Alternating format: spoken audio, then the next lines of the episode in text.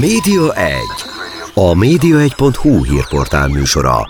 Mi történik a tévék, a rádiók, az online sajtó és nyomtatott lapok világában? Kiderül a Média Egy műsorából. A mikrofonnál Szalai Dániel.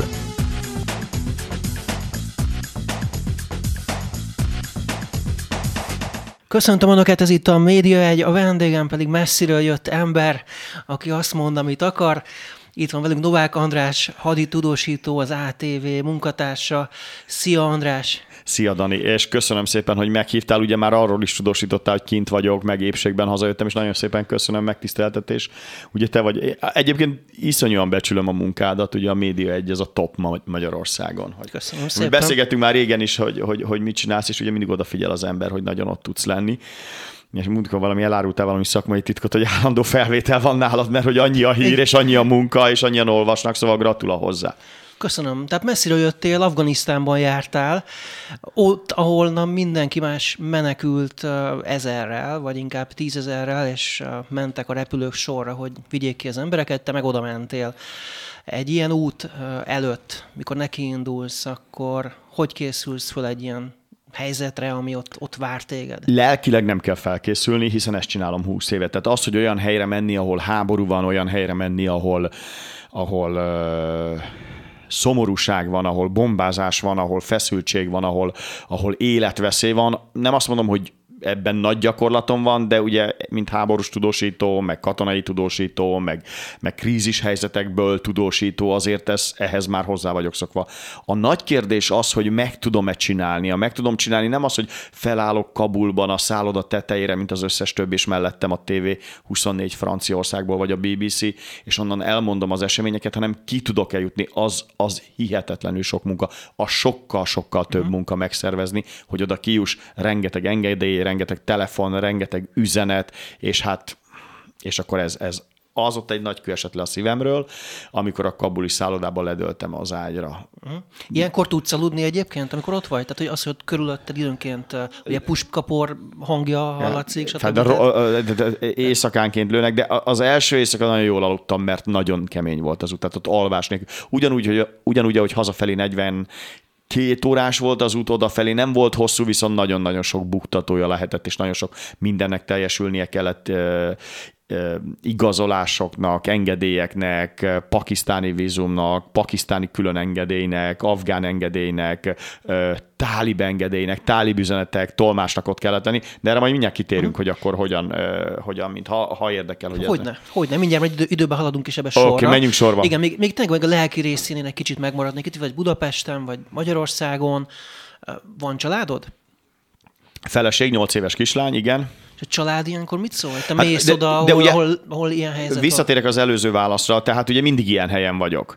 Tehát nem árulok zsákba macskát azzal, hogy én ilyen helyekre akarok menni, és amikor elindult ez az egész kabuli feszültség, meg a tálib feszültség, akkor nem beszélünk erről otthon, meg én se tudom, hogy el tudok-e menni, mert addig én sem jelentem be senkinek, általában az utazások krízisválságövezetekben mindig titkos, amíg nem látok remény, sugárt vagy fényt az alagút végén, hogy a 15 papírból, engedélyből legalább mondjuk 8, a fele meg nincs, mert addig minek feszültséget kelteni.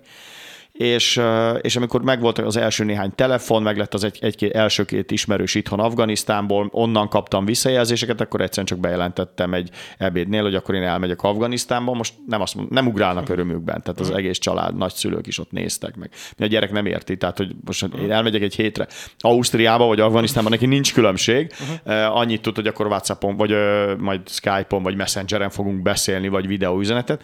A feleségem is nézett, nagyon csöndbe maradt.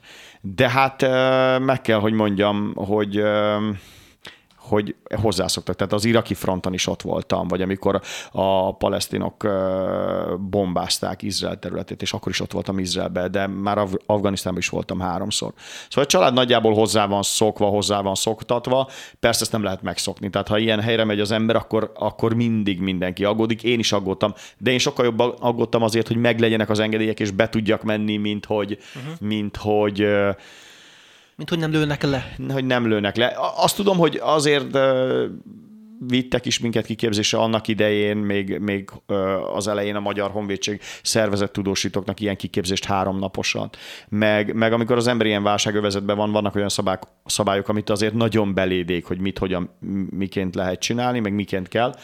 Azt mondom, hogy ez menti meg az életem, a másik pedig azt gondolom, hogy mindent elkövetek azért, hogy épségbe hazajöjjek. Tehát nem minden áron kell tudósítani, és nem minden áron kell ott lenni a repülőtéren, ahol az iszlám állam azonnal robbant, és be is bizonyosodott, hogy robbantott. Melyik volt eddig a legkeményebb utad? Ez a mostani, vagy már korábbiakat mondod inkább? Amikor a pespárgákkal mentünk a kurdokkal, akkor konkrétan, ezt nem nagyon szoktam reklámozni, de konkrétan lőtték azt a kocsit rakétákkal, amiben mi ültünk az operatőrrel. Uh-huh. Heisinger Dávid volt az operatőr, és célba vettek minket, egy homokdűne mögött mentünk, ott azért az nagyon félelmetes volt, amikor konkrétan rád lőnek 2 rakétát, de egy páncélozott járműben ültünk, tehát azért azt tudod, hogy az mondjuk egy 9 tonnás, ilyen 8-10 centis golyóállóüveggel megrakott, ott azért nagyon durva. Itt nem lőttek rám, itt eredendően csak nagyon nagy a veszély, meg óriási a feszültség, meg ugye egy nagyon extrém helyzet, hogy nincsenek külföldiek, tehát tényleg minden, ahogy mondod, minden külföldi kifelé, és van 16 külföldi tudósító, vagy 16 olyan különböző országból lévő ember, aki azt gondolja, hogy onnan tudósítani kell, és akkor mi vagyunk ott 16-an külföldiek, tehát mint fehér holló néztek ránk, vagy mint kakuktojás, vagy mint UFO, amikor sétáltunk bent a belvárosban, és elmentünk egy plázába mondjuk ebédelni. Milyen eszközökkel készülsz ilyenkor? Golyóálló mellény? Ilyenkor a lap? Jogos a kérdés, de nem. Nem? Tehát pontosan úgy ültem ott, mint ahogy itt igen, nem lehet. A pakisztáni srácnál van golyóálló mellény. Tudni kell, hogy az utazás is nagyon hektikus és nagyon nehéz, a golyóálló mellény meg önmagában egy bőrönd, egy sisakkal együtt. Nem volt rá lehetőség. Nem, nagyon megnehezítette volna az utat, hogy nekem még egy bőröndön van, egy golyóálló mellényen meg sisakkal. Nem megyek olyan helyre, hova lőnek. Olyan helyre. Volt olyan utazás, tehát Izraelben például volt olyan, hogy ott felvettem egy biztonsági céggel a kapcsolatot, és amikor Markos Laci operatőr barátommal, kollégámmal mentünk, akkor ott mielőtt átmentünk a palesztin oldalról, kaptunk 2 golyóálló mellényt, és akkor kifelé jöttünk, akkor visszaadtuk egy biztonsági cégnek, nagyon jó fej volt egyébként, a Mazsi is szervezte, hogy ott legyen nagyon nagy védelem, de ott belementünk a tűzvonalba. Én itt nem próbáltam belemenni a tűzvonalba, én itt arról akartam tudósítani, ami Kabulban történik, meg hát volt hivatalos meghívom a tálib kormánytól, tehát tulajdonképpen mint politikai tudósító tekintettek rám, tehát nem arról volt szó, hogy én a tűzvonalba megyek, vagy a Pandzsír völgybe, ahol az ellenállók megpróbálják legyőzni a tálibokat. Mennyire bíztál meg bennük? Tehát oké, hogy előtte megígérték, ugye ezt elmesélted nekem, hogy Twitteren kommunikáltál velük talán, de hogy mennyire bízhattál meg abban, hogy tényleg így lesz, hogy beengednek, hogy nem fognak bántani, hiszen közben jöttek a hírek, hogy nem tudom, a Deutsche Welle tudósítójának a rokonát bántották. Igen, ez nagyon felkapta a hírt, és ezt nekem 8-an elküldték, akik már tudták, hogy megyek. Az ATV-ben egyébként nagy titok volt, Szilárd tudta, ugye a vezérigazgató, illetve az operatív vezérigazgató Kovács Tamás. Hát nekik tudni kellett, de ezen kívül nagy titok volt, hiszen nem reklámozzuk, hogy egy tudósító elindul, hát az a legnagyobb célpont, de ezt majd a kifelé jövetelnél elmondom részletesen. Tehát olyan engedélyeket akartam szerezni, ami egyfajta biztosíték, és próbálok neki hinni. Tehát én a tálibok legfőbb szóvivőjétől kapok egy üzenetet, hogy hív fel a biztonsági főnökömet, itt a mobilszámod, majd ráírok WhatsAppon, és hihetetlen szuper angolsággal válaszol, hogy várunk, forgathatsz, adunk engedélyt, bejöhetsz az országba, hivatkozz rám, bárhol megállítanak, akkor ez egyfajta nyugtató érzés, mondjuk ez 20%. Akkor van egy tolmács, akivel már napok óta beszélgetek, remekül beszél angolul, de ugye beszéli a fárszit, a pastut, meg a dárit, ami az ottani nyelv, különböző nyelvek Afganisztánban, és mondja, hogy megszervez nekem mindent, interjút, kocsit szerez, fixert szerez, biztonsági emet, akkor ez még egy olyan indok, ami miatt már el tudok indulni. Akkor megjött a pakisztáni vízum, akkor ez már a 3. indok, megjött a pakisztáni engedély, hogy átengednek a határon, 4. indok, akkor nincs afgán nagykövetség a környéken, nem működik, bezártak, akkor viszont megjött a hír, jött olyan hír, hogy nem engednek senkit be, utána jött olyan hír, hogy mégis beengednek, na ez egy lutri volt. Uh-huh. Tehát igazából ez egy nagy lutri volt, hogy nincs afgán vízumom, Pakisztánban meg azt mondom, hogy akarsz oda bemenni, nincs. Én meg elmagyaráztam neki, hogy nem működnek az afgán nagykövetségek, ti csak engedjetek ki, az már legyen az én dolgom, hogy mi történik a túloldalon, és akkor ilyen hírből jött mondjuk egy csomó. Ráadásul a főnök is azt mondta itt az ATV-ben, Szilárd mondta, hogy menjél, akkor innentől kezdve már ez egy elég mennyiségű jel volt arra, hogy bízzak magamba, hogy meg tudom csinálni. És akkor az eszközökre visszatérve, tehát akkor mit vittél magaddal? Csak egy telefon? Hozzá egy statív, lámpa, mikrofon, ATV-s mikrofon, hogy ki tudjam tenni a sajtótájékoztatóra. Megmondom őszintén, hogy a mai világban, ha nagyon gyors hírtudósító akarsz lenni, figyelj, egy csomóan ezzel forgatnak. A pakisztáni tévé ezzel forgatott. Egyszerűen már nincs idő arra, hogy felállíts egy statívot, bevilágíts, leülsz. Létezik ez az interjú 87-ben, de tehát nem. Tehát itt mondják, hogy itt jön a tálib patrolling járőrök, és van rá 40 másodpercet, hogy levágóképezd. Tik, és kész. Ha azt megcsináltad, akkor megvan, ha nem, akkor nincs meg ez a történet. Tehát nincs veled operatőr, nincs veled semmilyen kamera, csak ez az egy darab mobil volt? Ha tud jönni az operatőr, akkor nála természetesen profi cucc van. Tehát akkor, de azt kell, hogy mondjam, az utolsó 2-3 olyan út, és ugye ez mindig büdzséfüggő, meg szervezésfüggő, ezt nem lehetett volna operatőröstől megcsinálni, ebbe biztos vagyok.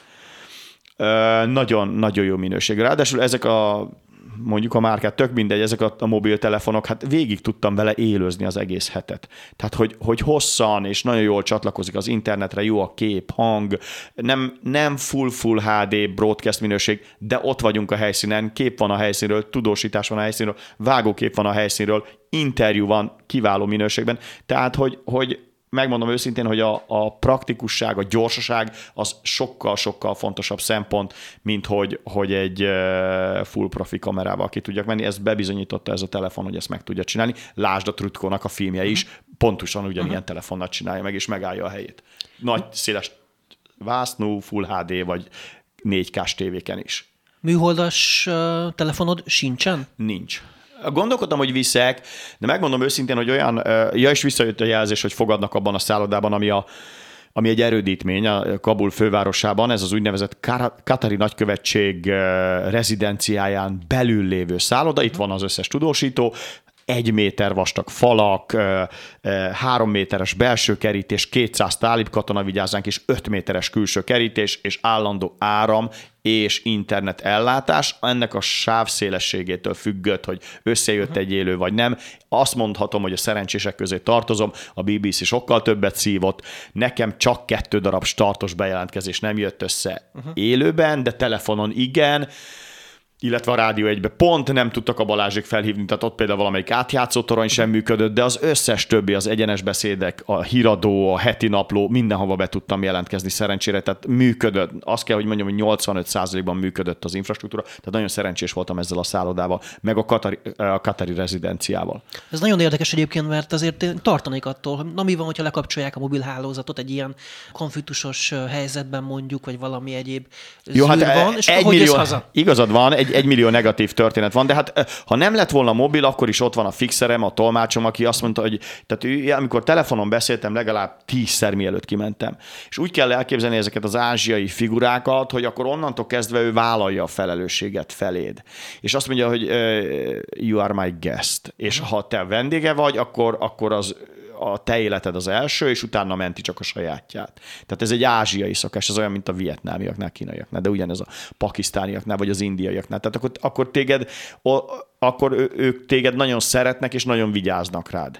És ezt éreztem is a táliboknál. Az egy másik dolog, hogy az interjúban mit mondanak. Hát ugye ők már politikusok, és egy másik nagyon ellentétes dolog, amit híreket hallasz, hogy mi történik vidéken, vagy amikor a női aktivista sírva mondja el, hogy rajta van a fekete listán, mert a nőket meg üldözik. De ugye ez már egy harmadik tétel, de a hozzám való viszonyuk, hát sokkal-sokkal könnyebb férfiként dolgozni, vagy fiú tudósítóként. Hát nem irigylem a női tudósítókat. Voltak néhányan az Al Jazeera kolléganő, vagy a The Washington Postnak a kolléganője. Hát sokkal nagyobb szívás.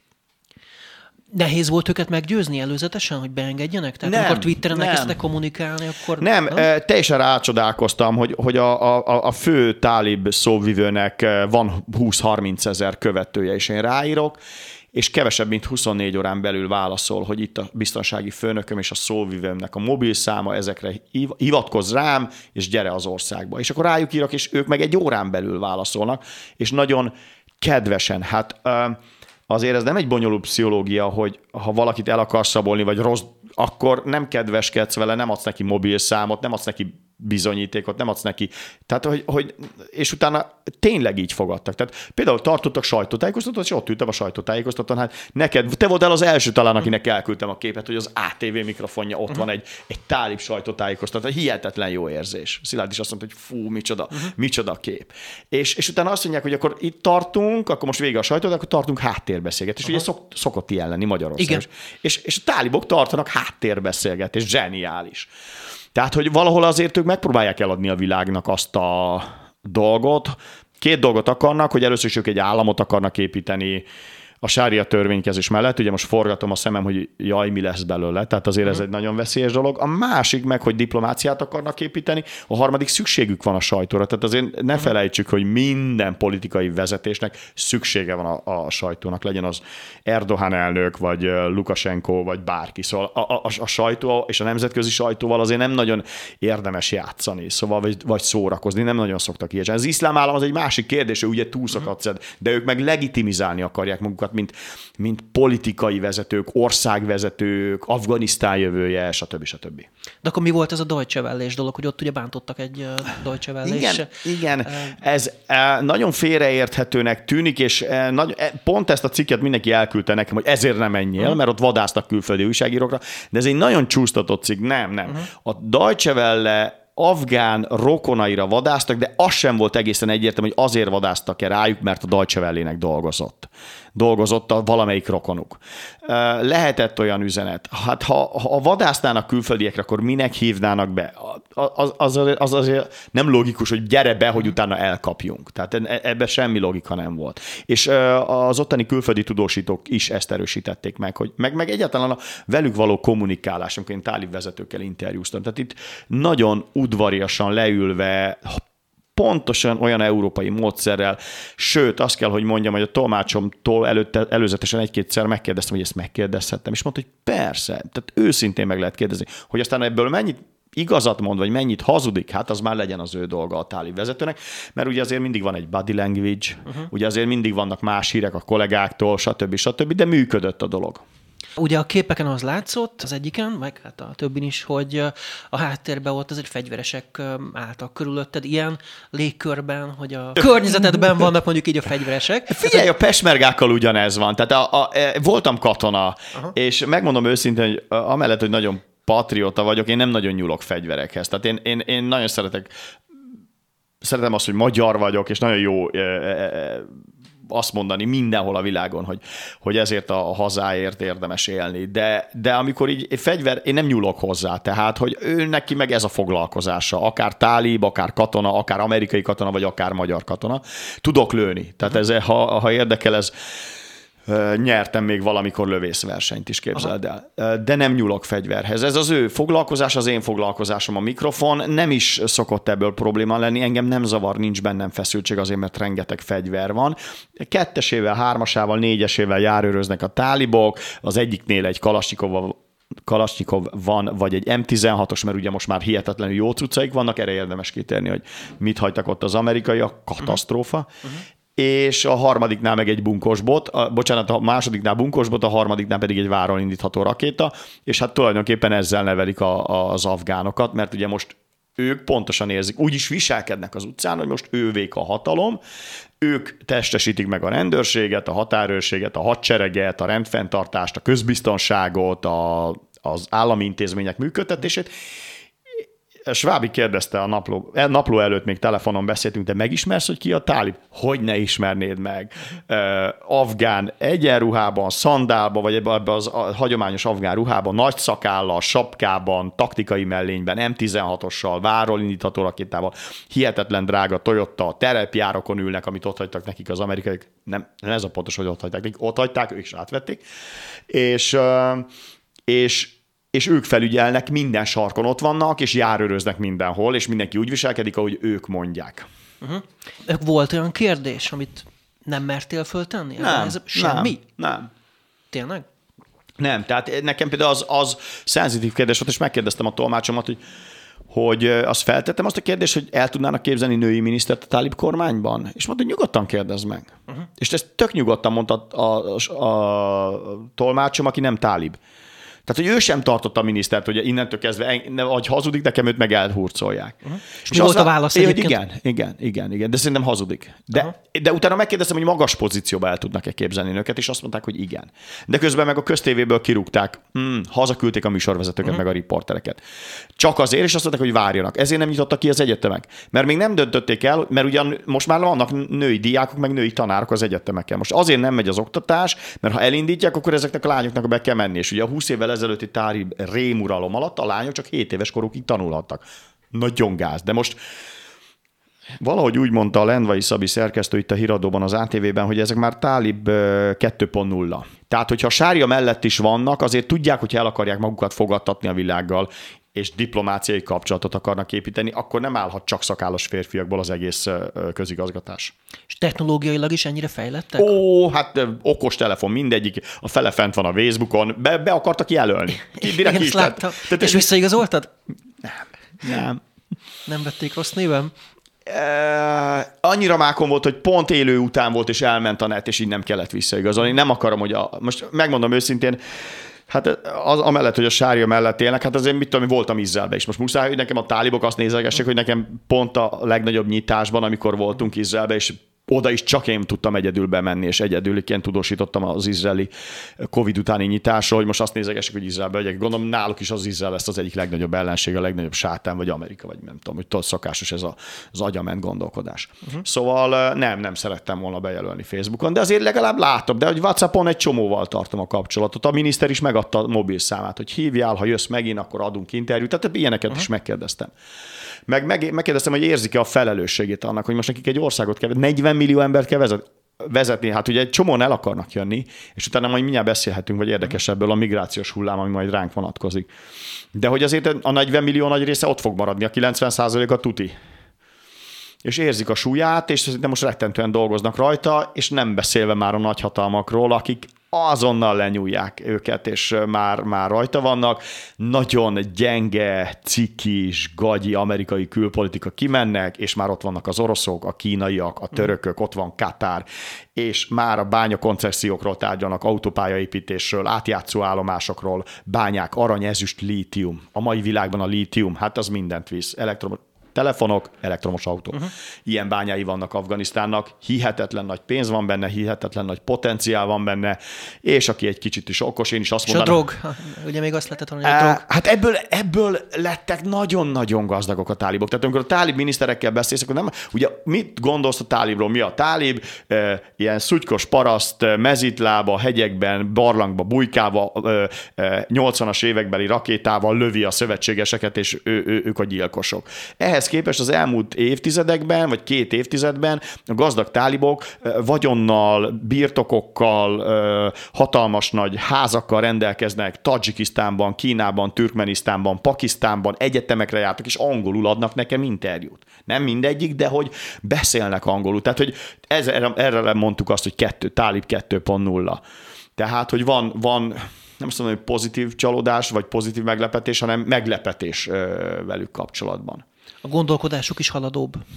Hát, ha már Facebookon vannak, ha már leülnek egy külföldi újságíróval, ha leülnek női külföldi újságíróval tárgyalni, az már mindenképpen több, mint ami 82-ben volt.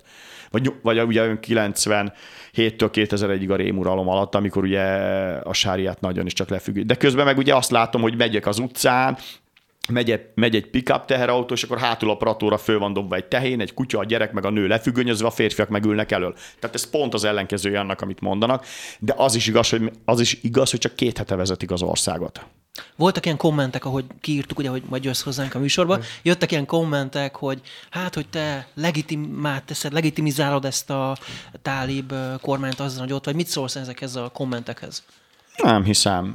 Voltam én a palesztin oldalon, voltam az izraeli oldalon, voltam a pesmergáknál, voltam a mostani iraki vezetésnél. Hát nagyjából 100 országnál járok. Voltam Észak-Koreában, attól, mert tudósítottam Észak-Koreából, nem legitimizáltam Kim Jong-unt. Szóval nem. Én azt gondolom, hogy megpróbálok hitelesen elmondani, amit látok, meg bemutatni. Tehát ez Persze, lehet a KK-n is a csomót keresni, de nem hinném, hogy legitimizálom. Már csak azért sem, mert akkor legitimizálnám, hogyha olyan lennék, hogy, mint hogy egy az egybe közzéteszem azt, amit ő nyilatkozik, és azt mondom, hogy jaj, de szépen nyilatkozott, de klassz ez a csávó. Nem így lesz. Beszéltem női aktivistával, beszéltem ellenzékivel, lesz a filmben, csinálunk egy világhíradó külön kiadást, szépen megszólalnak benne az ellenzékiek, el fogom mondani, hogy női műsorvezetőket azért öltek, mert nők, de abban is biztos vagyok, hogy azok a vidéki tálibok valószínű nem föntről a minisztériumból kapták a parancsot, hogy öljenek meg női műsorvezetőket, csak mind a távolság, mind a kulturális különbség az 1200 kilométerre lévő tálib kis csoportnál nem ugyanaz, mint a minisztériumokat elfoglaló mostani tálibok, tehát valószínű ezt építik ki, ez egy jó pár hónap, jó pár év, aztán majd meglátjuk, hogy hogyan lesz, de nem mosogatom őket, tehát nem biztos, hogy azért ez egy demokratikusan működő ország lesz. Azt mondtam nekik, hogy vissza szeretnénk menni pár hónap múlva, meg jövőre is, és megnézni, hogy amit most ígérnek, az teljesül, és mondták, hogy jó, oké, rendben, vissza is fogok menni. És mit jósolsz, hogy mi fog nagyon nehéz, Dani, figyelj, ez nagyon nehéz, mert ilyen tök 50-50. Azt mindig elmondták, hogy a sáriát fogják követni, és megkérdeztem tőlük, de például ez egy szenzitív kérdés, itt megkérdeztem a tolmácsomat, hogy olyan országot akarnak, mint Dubáj, vagy olyan országot akarnak, mint Irán? Mert ez a két véglet az iszlámban. Érdekes, hogy bár ők szunniták, mégis jobban vannak Iránnal. Ugye Irán a legnagyobb troublemaker a közel-keleten, ugye nem titok, hogy Irán mint síita ország konfliktus, legnagyobb konfliktus a Szaúd-Arábiával van, Jemenben támogatja a lázadókat, a síita félholdat akarja kialakítani, konfliktusa van Irakban, Kurdisztánban, Libanonban támogatja a Hezbollahot, tehát Iránnal, és ehhez képest azt mondja a tálibok, hogy ők bár szuniták, mégis jóban vannak Iránnal, Irán is már beteszi a kezét, lábát minden szempontból, tehát ők is ott vannak. Nem kaptam rá exakt választ. Erre mondták azt, hogy a sária szerint fognak élni, hogy most mennyire lesz zárt ország, hát meg fogjuk látni. Nem működik még a közigazgatás, tehát nincs határ. Határon ott voltak a tálibok, megkérdezték, mit csinálok, és a 20-25 perces beszélgetés után megfelelőnek találtak, hogy beengedjenek, de nem azért, mert van afgán vízumom, vagy megnézték volna az útlevelemet. Hogy volt ez az odaút? Tehát, hogy elmentél Pakisztánba, és akkor ott nem akartak kiengedni, mert hogy féltek, hogy a határnyitás kockázat, azt is meséld el. Olyan bonyolult volt. Tehát Budapest, Dubáj, Pesavár. Ez a legnagyobb olyan város Pakisztánban, ahol van repülőtér, ami közel van a határos. Nem olyan sok, egyébként 60-70 kilométer, csak ilyen szerpentinen kell menni, szóval jó másfél óra. Szóval Pesavárba leszálltam, taxi, 4000 pakisztáni rúpia, $25, irány a határon megérkezem, és mondom, hogy szeretnék kimenni, hát mondták, nem lehet, hol az afgán vízumom? Hát mondom, nincsen, de innen kimehetek, hát most neked az ne jelentsen semmit, hát hagyd menjek ki.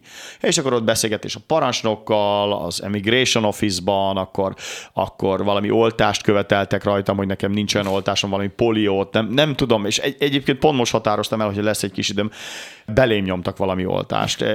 Ott helyben? Ott helyben a pakisztániak. Ez az utolsó dolog, amit akarsz, de már ott voltam Afganisztán kapujában, és mondták, hogy ez kell. És de nekem nem kell, nekem minden oltásom megvan, van PCR, nem, ez nem, az ez valami. És akkor adtak róla egy kis papírt, és mondtam, hogy nyújtsák ki a nyelven, és valami keserű cuccot rácsepegtettek, és pont most határoztam el, hogy majd ha veled végzek, akkor elmegyek, előszedem ezt a papírt, és elmegyek valami szuper gyógyszerész, és elmagyaráztatom neki, hogy mi ez, amit kaptam, okozhat-e kárt, baj lehet-e belőle, és amikor egy nappal később valamelyik éjszakát véghánytam, akkor ez ezért volt-e. És akkor ezt most, de még nem jutottam el idáig, Dani, hát még csak egy pár napja vagyok itthon. Szóval, és akkor megkaptam egy ilyet, akkor megdumáltak, és mondták, hogy mehetek, és akkor, de csak akkor indultam el Pakisztánból, amikor már 3-szor lebiztosítottam, hogy a fixer, a biztonságember és a tolmácsom ott van a túloldalon. És ők, miután én hamarabb megérkeztem, ők vártak rá, és ugye ez a Pakisztánból való kijutás, tehát megérkezek a határa a taxival, és onnantól, hogy átlépem a határt, ez onnantól kezdve 2 óra volt. Ami egyébként csak annyi, hogy megnézik az útlevelet és a vízumot kipecsételik. Ez 2 óra. És akkor el kell bontani valami kerítést? Mennyire vannak védve ezek az országok egymástól? Ez sorompó csak az egész? Nincs sorompó. Van sorompó az autóknak, de autóforgalom nincs, hanem kamionforgalom. Hihetetlen nagy a kereskedelem a két ország között. És hát jönnek-mennek az emberek. Például Pakisztánban, akinek Afganisztánban van rokona, ugye ez van ilyen határátlépési vízum. Azok miért nem mehetnének? Akkor eleve, aki pakisztáni állampolgár, az eleve bejöhet. Aki meg afgán állampolgár, az meg visszamehet. Tehát azt, ugye most ezt a pakisztániak intézik. A túloldalon nincs senki, csak néhány tálibálott. ott állnak a talibánok.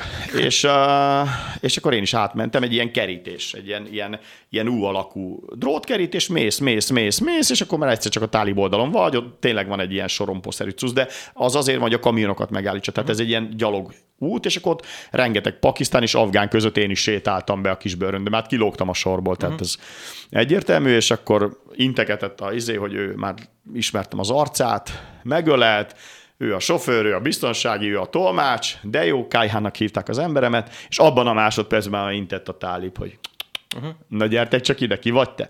És oda mentünk, elbeszélgettünk, elmagyaráztuk, hogy megmutattuk az üzenetet, hogy a tálib vezérkartól van meghívásom, elfogadták, utána annyira lelkesek lettek, hogy kinyitották a kis laktanyának a kaput, megmutatták, hogy ezt a Humvee-t, ezt a géppuskát, ezt a fegyvert az amerikaiaktól szereztük, mi itt járőrözünk, és a végén ők akartak fotózkodni velem. Ebből lett az első fotó, amikor is megtudták a kollégáim, itt a rádióban is, meg a tévében is, hogy én Afganisztánban vagyok. Na, ott voltak. Ezt láttam én is, ezt a képet. Na, ott lett az, hogy 400 üzenetet kaptam, hogy te hogy kerültél oda, mert még egy nappal előtte itt ültem, és műsort vezettem a Spirit FM-ben. Igen. Egyébként, mert ugye titokban mentem. Aha, igen. Hogy... senki nem tudta. Nagyon sok eszközök maradt, és nagyon sok fegyver. Jaj, figyelj, Dani, ez a Joe Bideni politika még egy akkora buktatója. Kicsit utána néztem, mert már nagyon zavart, hogy 1 millió adat van, csak a legalapvetőbb dolgokat mondom, és mindjárt meg fogod érteni. 22 000 Humvee, 42 000 Toyota vadonatúj terepjáró, 8 darab UAV, azaz pilóta nélküli repülő, darabja $14 millió, 60 darab Black Hawk helikopter, 110 darab kis repülőgép, mondjuk ilyen 20 személyes vagy 10 személyes kis repülőgép, 16 000 éjjellátó készülék, amelyeknek darabja $31 000. Most ezekre emlékszem így elsősorban. Ezt ők elmondják? Van egy lista, hogy mi maradt ott többek között. De még vannak páncélozott harcjárművek, tankok, ágyúk. Tehát ez az, amire most így fixen tudom, hogy exaktul a számokat. Ezzel a tálib hadsereg, aki egyébként 3 hónappal ezelőttig a legnagyobb ellensége volt az amerikaiaknak, fejlettebb és nagyobb felszereléssel rendelkezik, mint a világ hadseregeinek 85%-a. Gondolom beleértve a magyar hadsereget. Jó, persze. Hát figyelj, majd meg szakadunk, hogy vegyünk, mit tudom én, 20-30 helikoptert, a tálibok megkaptak 60 darab Black Hawkot. Szóval így passzus. Tehát, de az UAV, tehát a pilóta nélküli, tehát ezek a drónok, mondom, 14 millió darab, és van nekik 8 darab. Tehát ez hogy? Hát nem tudom, nem akarok külpolitikában minősíteni, de most már ugye 3-szor megtettem, de hát azért ez hihetetlen, hogy ráadásul ezek azok a tálibok, akik eddig az ellenségünk voltak. Amikor oda mentünk harcolni, vagy oda küldtünk békefenntartókat, azért küldtünk oda, hogy az afgánok jól tudjanak élni, without tálib. Most ehhez képest, hogy minden tálib. Tehát ahogy a honvédelmi miniszter mondta itt a rádióban, félbehagytunk valamit. Magyar katonák azért haltak meg, mert rohadt szemét tálibok kivégezték őket trükkös bombával. Tehát, hogy, és akkor az ember felháborodik, hogy most meg mi adunk nekik annyi ajándékot, hogy valami hihetetlen, tehát mint szövetség vagy az amerikaiak. Ezekben a műveletekben 2500 katona halt meg az elmúlt 25 évben, 21 ezer amerikai katona sérült meg, és a szövetségesek, az afgánok, a szövetségesek köztük az amerikai és a magyarok között összesen 63 000 embernek amputálták kezét vagy lábát. Most meg diplomáciai tárgyalásokat folytat mindenki a tálibokkal. Az oroszok ki sem hozták a nagykövetséget, az sem egészen kristálytiszta, hogy mindenkit kihoztak az amerikaiak a nagykövetségről, mert csak sejtik, hogy hát, ha ott elindul az élet, akkor valahogy kéne kapcsolatot tartani. De Kína már ott van, Kína 2 héttel azelőtt ott volt, hogy elfoglalták Kabult. Már elkezdtek tárgyalni, építünk nektek autópályát, bányakoncessziót átveszünk, készpénzben fizetünk érte, de ugyanez Katár. Katár-Törökország most elkezdték működtetni a repülőteret, hogy mikor jelenthetnek meg az első járatok. Ugye most hétfőn vagyunk adásban, azt hiszem 4 nappal ezelőtt az első kereskedelmi repülőgép le is szállt, 48 órával azután, hogy elhúztak az amerikaiak. Mert ez az érdekük, hogy nyit az ország, hol tudsz nyitni a repülőtereken. És ezeket az eszközöket nem fogják bevetni mondjuk akár ellenünk, vagy bárki más ellen, akik... Hát édesem, hogy predesztinálnék, vagy mi vagyok én jós? Hát de honnan tudjam? Hát de hogy adsz oda táliboknak ilyen fegyvereket? Tehát ez hogy? Milyen csapatkivonás ez, ahol nyolc? Hát én nem tudom, hogy CIA-ban ülnek ott nagy elemzők és okos emberek, és ezt találták ki, hogy az eddigi legnagyobb ellenségünknek átadunk ilyen eszközöket. Nem tudom, nagyon nehéz rá magyarázatot találni. Ne kérd meg, nem politikai jellemző vagy külpolitikai jellemző vagyok. Csak elmondom, hogy mik a benyomásaim, meg mit láttam ott. Mit tapasztaltál még? Mennyire van hiszterikus hangulat az afgánok között? Nem bíznak a tálibokban. Tehát eredendően az a koncepció, hogy félnek attól, hogy visszajön az, ami 20 évvel ezelőtt volt. Hogy ugyanolyan rémuralom lesz, és az lesz, hogy tényleg nem mehetnek ki a nők. Azért az nagyon durva, hogy az utcán azt látod, hogy nincsenek nők, lányok. Csak néhányan lefüggönyözve. Eltűntek mindenhonnan, bezártak az egyetemek, hazaküldték a női műsorvezetőket. Tehát azért ez nagyon nyomasztó. Tehát én is először nőkkel Pakisztánban találkoztam. És ez a kultúra egyébként meg megengedi. Tehát Pakisztánnak is volt női miniszterelnöke, meg női miniszterek vannak, tehát, vagy Indiában. A kultúra azért nagyon hasonlít ehhez, és a női aktivista, akivel csináltam az interjút, ő is azt mondta, hogy 48 órán van, hogy elhagyjam az országot, mert fekete listán vagyok, a tálibok vadásznak azokra, akik például a sáriával ellentétes, például női jogokért harcolnak. És akkor mi lesz? Mi lesz? Tehát mi lesz azokkal, akik mondtad, hogy nem bíznak a tálibokban? Senki nem bízik, itt 40 millió ember nem bízik. De ugyanakkor nem tudnak hova menekülni, nem? Hát most elindul egy nagy migrációs hullám. Tehát nagyon sokan el akarnak menni. Maradtak még mondjuk ott 1 vagy 200 ezeren, akik segítették a nemzetközi csapatokat, és nekik mondjuk azt, hogy valóban félnivalójuk van. Ilyen embereket hoztak ki. Most ugye a szövetségesek Katár, Törökország, Amerika, Anglia, Franciaország, Belgium, nagyjából Olaszország. Ezek a nagy mi is kihoztunk 500 embert, akik segítettek nekünk. Mondjuk maradt még egy pár százezer, de még ott van 1-2 millió ember, aki a jobb élet reményében a szokásos migrációs útvonalon úgy gondolják, hogy érdemes Európába jönni, mert itt mindenki Ferrarival jár. Vagy hallják azokat a híreket, hogyha elmész menekült státuszban Németországba, akkor te 750 eurót kapsz havonta, ami igaz. Tehát azért ez elég nagy vonzó ajánlat ahhoz, hogy küzdjél itt a tálibok, az, hogy meg soha nem jöhet ki otthonról. És hát a migrációs útvonalak és a csempész útvonalak működnek, ugye ez az egyik nagy heppem. Ugye ebből írom a doktorimat, meg ebből egy csomó filmet már csináltam a Világ Híradóban, itt az ATV-ben, hogy hogyan lehet átjönni a határon, hát mint kés a vajban. Pénzkérdés, és azért nagyon sok embernek sok pénze van Afganisztánban. Azért nagyon nagy fejlődés volt az elmúlt években. Tehát az amerikai ekkora csapat jelenlét, az mindenhol valahol fejlődés jelent, hiszen vannak átjátszó állomások, ha van mobiltelefonod, akkor van interneted, akkor látod, hogy milyen az, hogy külföldi zene van, akkor látod, hogy milyen egy utazási iroda, akkor tudod, hogy milyen egy KFC vagy egy pizza, hát ami már megjelent Kabulban, tehát hogy elindul, tehát bementem egy plázába, úgy nézett ki, mint itthon a West End. Szóval most nem más a termék minősége meg az áruk, de hogy idézőjelben már egy kicsit európaizálódott. Most ebből mennyit fog? Ja, hát nincs zene. Én úgy hallottam afgán zenét, hogy a tolmácsom meg a fixerem felhúzta a kocsiban az ablakot, és akkor betették a zenét, hogy ilyen az afgán zene. De nehogy le legyen húzva, nehogy meghallják a járőröző, vagy a sarkon őrségben álló tálibok. Nem lehet zenélni. Semmi zene. Nagyon gáz. Mi lesz? Nem tudom. Figyelj, Dani, tényleg visszamegyek forgatni, és akkor is beszélünk róla, de mondtam, hogy én már még egyszer szárazföldön nem megyek. Tehát szépen lesz, Kabulba leszáll a repülőtér, meg vannak már az emberek, ismerősök. Meg akarom kérdezni a minisztereket egy fél év múlva, amikor megalakul. Ők úgy hívják, hogy Talibán Emirat. Ez a Talibán kormány, nagyjából ugye ez a 12 minisztérium. Nagy szakállas, turbános emberek döntenek majd kézlevágásokról, meg fejlevágásokról, most viccelek. Szóval, hogy megalakulnak, és akkor majd nézzük meg, hogy milyen irányba viszik az országot. Valahol bízom is bennük, de valahol meg nem. Hogy jöttél haza? Az nagyon durva volt. Ugyanúgy Pakisztán felé? Amikor biztos volt, hogy vége a tudósítási, akkor még bejelentkeztem a Schwábinál a Heti Naplóba is. Ő teljesen naivan, én megkérdeztem, hogy na, mikor jössz, milyen útvonalon, mikor találkozunk? Hát mondtam, Andriskám, ezt nem lehet erről beszélni. Én is megkérdeztem tőled, igen, amikor beszéltünk. Nem lehet. Tehát itt az a jó válasz, hogy nincs válasz. Nem, és ugye azért a legnagyobb kockázat az iszlám állam jelenléte Pakisztánban, Afganisztánban. Pakisztánban nincs iszlám állam, csak Pakisztán felé jöttem. És hát be is bizonyította az iszlám állam, hogy hihetetlenül vadászik még külföldiekre, hát nem véletlenül halt meg 13 amerikai katona, és 18 megsebesült, plusz még ugye mellette majdnem 150 afgán. Köztük 28 tálib. Tehát az nagy titok, hogy merre megyek, hát valamelyik hajnalban jött a sofőr, a fixer, meg a tolmács, random sofőrrel, random autóval elvittek Kabul külsőbe. Ott kocsit cseréltünk, de nekem benn kellett maradni a kocsiba, és azt a sofőrt, akit felbéreltek, nem mondták meg, hogy én oda be fogok ülni. Akkor beültünk egy kocsiba, akkor elmentünk Jalalabadba, akkor ott megálltunk úgy kajálni, hogy ők kiszálltak, én kaptam egy kendőt a fejemre, addig ültem a kocsiba, vettek valami reggelit vissza, akkor irány a torkumi határátkelő. A Torkumba megérkeztem, lebegtettem az útlevemen, hogy szeretnék bemenni Pakisztánba, rám néztek, mondtam, nincs vízumom.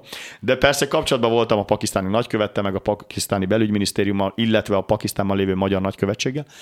Ők is segítettek, és akkor tulajdonképpen némi húzavona után ott beengedtek a határon, ott a parancsnok leültetett, és másfél órán keresztül elmeséltette, hogy milyen a helyzet Afganisztánban, mert mondta, hogy ő még sose volt Afganisztánban, akkor mondjam már el, hogy mi a helyzet Kabulban. És ennek örömére utána kaptam egy úgynevezett arrival visa, érkezési vízum, ami nem is tudom, hogy mi ez pontosan. A pakisztáni belügyminisztérium úgy döntött, hogy az Afganisztánból érkező külföldi újságíróknak jár egy úgynevezett befelé pecsét, hogyha csak tranzitnak használják Pakisztán, tehát hogy nem forgathatok, hanem turista vagyok, és akkor megjöttem, onnan Torhánból jött a taxi, az elvitt Pesavárba aludtam néhány órát, onnan jött a repülő Bahreinből Athénba, Athénból Budapestre, ez volt 42 óra. Atyaisten, 42 óra. Hát az... És volt benne egy pár óra alvás, igen. Át a Szerpentinen, megmondták, hogy melyik az a két terület, ahol az iszlám állam uralkodik, ott véletlenül szálljon meg a taxi, féltek is. Őszintén mondom, mind a tálibok, mind az afgán kísérői mindig mondták, hogy hol van az iszlám állam. Legnagyobb veszély volt, hogy könyörögtek, hogy ne menjünk ki a repülőtérre. Nem. Muszáj, mondom, egy stand-upot mondani, muszáj kimenni egy 3 vágóképre. De nagyon veszélyes. És tehát a CIA is bejelentett, a tálibok is mondták, merénylet lesz, és meg is lett a merénylet. Merényletek. Andris, hogy lettél haditudósító? Hát figyelj, a szakmámat a köztévében kezdtem, és azt hiszem a Balkánon volt, akkor még ugye nagyon ment az IFOR, meg a KFOR, ugye a balkáni békefenntartó missziók, akkor még nagyon keményen mentek, ugye akkor közvetlenül, amikor kezdtem a szakmát 20 éve, akkor ugye ott még a balkáni háború, hát nem azt mondom, hogy dúl, de akkor még ott nagy volt a feszültség a bosnyákok, a horvátok, a szerbek, és stb., illetve a NATO között, és ment a magyar vezérkar helikopterrel menni, és mondták a newsroomban a híradósok között, hogy ki akar egy Mi 8-as helikopterrel, vagy Mi 24-es helikopterrel repülni, és aznap beosztottak, volt 8 lány, meg én. Na hát a lányok egyik se akart felülni a helikopterre, és mondták, hogy akkor a kezdő megy le helikopterre, én meg tökre örültem neki, és akkor így, nekem tetszik ez a katonás, de én is voltam katona, meg jó fejek voltak a vezérkarban, meg interjút készítettem, segítettek, tetszett, és akkor hol van még misszió, volt Irakban, Cipruson, Sínai félsziget, és úgy elkezdődött. Közben lettek katasztrófák, megtapasztaltam, hogy milyen az, amikor külföldön forgatsz, és akkor nagyjából így hozzászoktam, meg megtetszett, hogy ez exkluzív, nagyon szeretem az olyan dolgokat, ahol ugye kevés tudósító van, szeretem azt, hogy valami olyat csinálsz, ami érdekes, ami befolyásolja az életünket.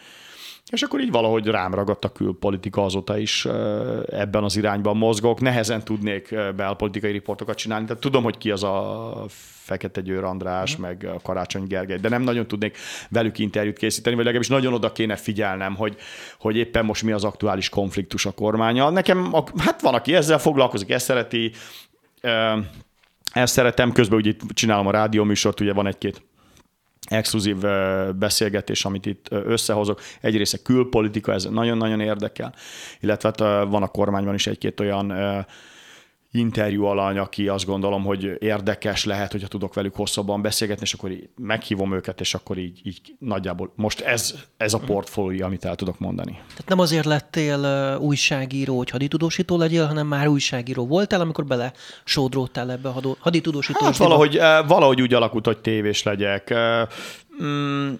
Pucatilla barátom. Tudod ki a Pucatilla egyébként? Nem. Na majd érdemes, az Attilával érdemes foglalkozni. Attila azt mondta egyszer, hogy te figyelj, olyan jó ez a komlósi oktatási stúdió, gyere tanulj újságírónak, mert szerintem cikkeket írtam valahol, és mondták, hogy milyen jó cikkeket írok. És akkor elmentem a Kosba, és ott ösztöndíjat kaptam, és még véges lett az első fél évnek, amikor Simon Andris kollégám, aki itt most ugye műsort vezet, elindította a junior híradót a köztévén, az M1-en vagy M2-n, már nem emlékszem. És mondta, hogy fiatal tehetségeket keres a Kosból, és behívtak, és akkor mondták, hogy te akkor itt is maradsz, egy hónap múlva meg akkor gyere a híradóba, és akkor már menjék külföldre forgatni, azt eltelt 3 hónap, akkor már meg saját gyakornokot kaptam. Tehát ilyen nagyon egyértelmű volt, hogy nekem televíziózni kell, vagy valahogy nagyon folyékonyan ment ez a történet. Eddigi útjaid közül ez a mostani hány pont, mondjuk egy 10-es skálán? Ez top, ez 10. 10/10, igen, ezt nagyon szerettem, nagyon érdekes volt, és óriási kihívás volt. Nem a tudós, ezt még egyszer mondom, nem a tudósítás. Nem azt mondom, hogy rutinból megcsinálom meg kisújból, mert nagyon oda kell figyelni, és nagyon sokat dolgozom azon, hogy jól működjenek az élők, és itt menjen a kapcsolattartás a felelős szerkesztőkkel, mindenkivel.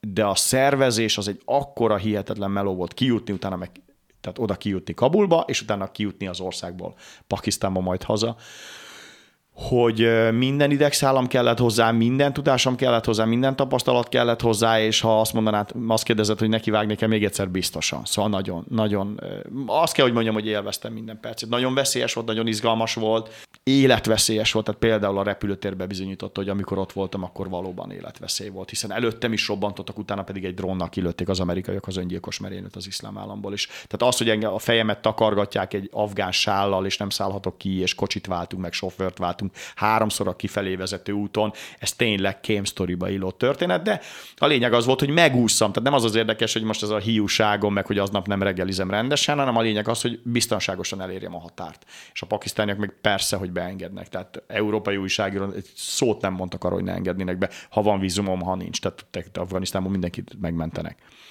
Nem akarok semmiképpen sem a pénztárcádban kotorászni meg a zsebedben, de hogy megéri egyébként anyagilag egy ilyen út? Hiszen gondolom óriási nagy költsége van, ezt bevállalja, gondolom, akkor a csatorna. Hogy működik egy ilyen? Igen, de nem vagyok felhatalmazó, hogy a csatornával kötött szerződés anyagi részleteiről beszéljek. Igen. Tehát nem, van egy csomó minden sokba. Tehát a repülőjegy is már majdnem 400 000 forint, és akkor csak a repülőjegyről beszélek. Gondolom a fixer sem ingyen dolgozik. Igen, de volt, amit kaptam, kaptam segítséget, hát azért nem titok, hogy közben tanítok a Közszolgálati Egyetemen, és ugye nekem onnan is van fizetésem. Tehát, hogy mondjuk nem ebből fogok Teslát venni. Maradjunk ebből a történetből, nem ebből a pénzből. Nem olcsó, de tényleg nincs felhatalmazásom, hogy az ATV-vel kötött megállapodás, meg erről az anyagi részéről beszéljek. Működik, minden rendben van. De gondolom, hogy egy ilyen út azért több millió forint költséggel jár összesen, hogyha összeadjuk, csak magát a repülőjegyeket, meg ezeket. Az, hogy nem erőlteted ezt a kérdést. Igen. Nem olcsó, nem olcsó. Igen, tehát az adhok, tehát ez nem egy ilyen akciós korfú 64 000-ért 10 napra teljes ellátással. Tehát nem. Ide akartam kiukadni. Nem, azért ez sokkal-sokkal több. Na hát nagyon szépen köszönöm, hogy bejöttél ide a Média Egybe, és nagyon sok mindent elárultál nekünk ezzel az utazással kapcsolatban, és magadról is azt gondolom. Hova lesz a következő út, ezt már tudod?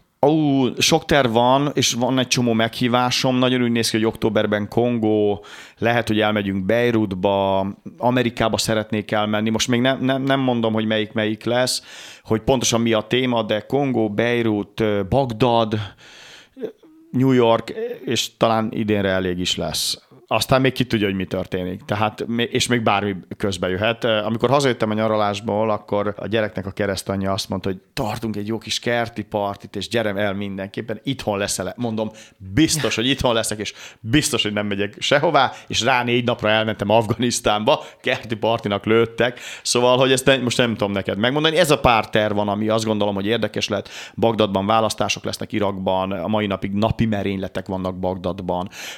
Kongóba viszünk valami magyar segélyeket, nagyon érdekes lesz, ugye a világ egyik legszegényebb afrikai országáról beszélünk, Beirutban katasztrofális állapotok vannak, kormányválság, államcsőd, stb. New Yorkban diplomáciai esemény lesz, amit megpróbálok. Hát nyomom, tehát maradjunk annyiba, hogy rajta tartom a külpolitika ütőerén az ujjamat, és mindenhol megpróbálok ott lenni. Meg még itt a tévében is, meg a rádióban is. Gondolom, hogy New Yorkban is megkérdezett, hogy tudták ezt a sok eszközt ott hagyni, és hogy történhetett ez az egész. Képzeld el, ezzel még sáros vagyok, tehát most már itthon vagyok majdnem egy hete, és ezt még mindig nem kérdeztem meg az amerikai ismerősöktől. Egyszer nem volt rá kapacitásom, de nagyon érdekelne az amerikaiak véleménye az amerikai diplomáciáról, erről a kijövetelről, erről a tutyimutyiságról, arról, hogy Joe Biden ezt sikernek értékelte a kijövetelt, hogy ott hagytak ennyi eszközöket, hogy ennyi embert kellett utána kimenekíteni, hogy közben elaludt a Bennett-féle sajtótájékoztatón. Szóval ezzel még lógok, hogy megtudjam, hogy erről mi az amerikaiak véleménye. Novák András haditudósító, az ATV munkatársa. Nagyon szépen köszönöm, hogy bejöttél hozzánk még egyszer. Ez volt a Média Egy. Egy hét múlva jelentkezünk ismét. Visszagadható a podcast az iTunes-ról, Spotify-ról, média1.hu-ról, webcast.hu-ról, és egyébként még ezt a műsort megismétli 9 másik rádió. Köszönöm az önök figyelmét, viszont hallásra egy hét múlva. Köszi, Dani, köszi.